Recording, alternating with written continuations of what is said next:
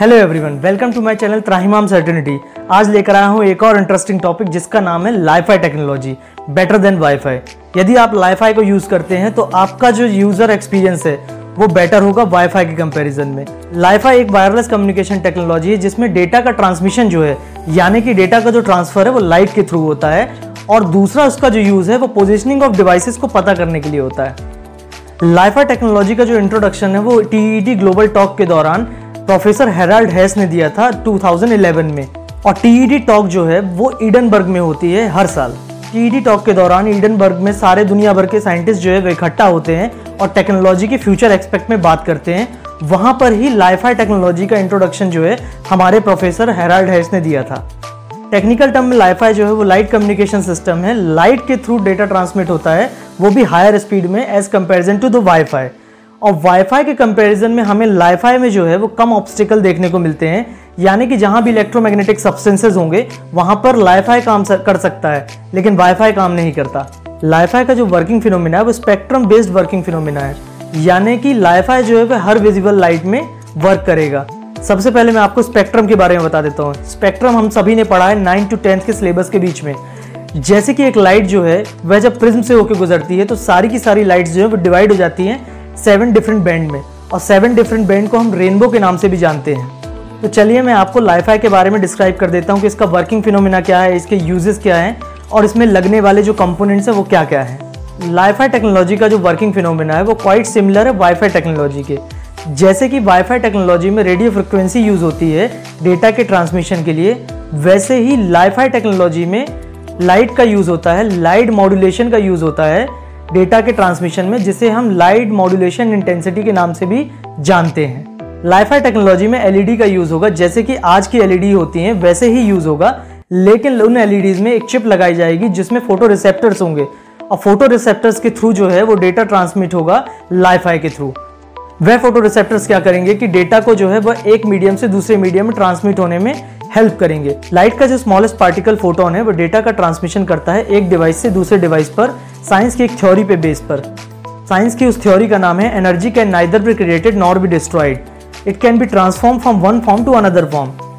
इसका मतलब यह है कि एनर्जी को हम ना बना सकते हैं, ना ही हम डिस्ट्रॉय कर सकते हैं। सिर्फ़ एनर्जी को एक फॉर्म से दूसरे फॉर्म तक ट्रांसफॉर्म कर सकते हैं, या तो हम कन्वर्ट कर सकते हैं। तो जब हम स्विच ऑन करते हैं एलईडी को, लाइट एमिटिंग डायोड को स्विच ऑन करते हैं तो क्या होता है कि स्पेक्ट्रम फैलता है। स्पेक्ट्रम के फैलने से फ़ोटो रिसेप्टर जो है, वह मीडियम के थ्रू डेटा को कनेक्ट करता है, डेटा को ट्रांसफॉर्म करता है, डेटा को ट्रांसमिट करता है और एक जगह से दूसरी जगह तक पहुँचा देता है।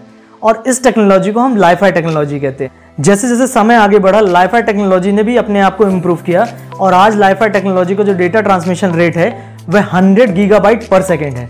वर्किंग फिनोमिना के बाद हम कंपोनेंट्स के बारे में जान लेते हैं, यानी कि लाइफाई टेक्नोलॉजी में यूज़ होने वाले कंपोनेंट्स क्या क्या है। पहला कंपोनेंट है LED light emitting diode chip के साथ। दूसरा जो कंपोनेंट है, वो इमेज सेंसर है। यानी कि जो फोटोन को रिसेप्ट करता है फ़ोटो रिसेप्टर भी हम उसे कह सकते हैं। कंपोनेंट के बाद मैं आपको डिस्क्राइब कर देता हूँ कि लाइफाई टेक्नोलॉजी जो है, वो बेनिफिशियल किस किस डिपार्टमेंट में रहेगी सबसे ज़्यादा। पहला जो डिपार्टमेंट होगा, वो होगा मिलिट्री मिलिट्री में क्या होता है कि काफ़ी सारे जो इक्विपमेंट्स होते हैं, वो इलेक्ट्रोमैग्नेटिक इंडक्शन से चलते हैं। इलेक्ट्रोमैग्नेटिक इंडक्शन जहाँ भी होता है वहाँ पर वाईफाई टेक्नोलॉजी ढंग से काम नहीं कर सकती, या तो ब्लॉकेज में आ जाती है, क्योंकि रेडियो फ्रिक्वेंसी को वहाँ पर बैन किया जा सकता है। बट जब लाईफाई अपने एग्जिस्टेंस में आएगा तो लाईफाई में क्या होगा कि एलईडी के थ्रू डेटा ट्रांसमिट होगा, और वह एक सिक्योर कनेक्शन बनाएगा। एक ही रूम में आप सिर्फ़ वहाँ पर ही डेटा का एक्सेस कर पाएँगे।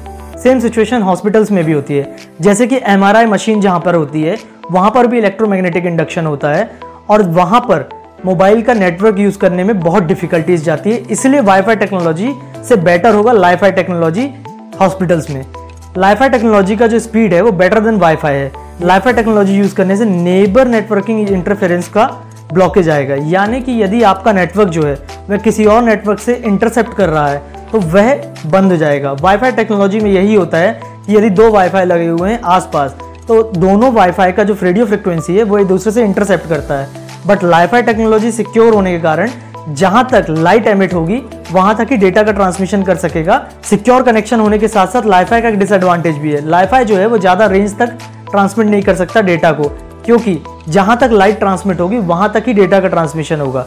तो सिक्योरिटी तो आपको प्रोवाइड हो रही है, लेकिन उसका जो रेंज है वह लाइट के ट्रांसमिशन को डिपेंड करता है। आज के लिए इतना ही। फिर मिलेंगे एक और इंटरेस्टिंग टॉपिक के साथ। जब तक मेरे चैनल को लाइक शेयर और सब्सक्राइब करना मत भूलिएगा।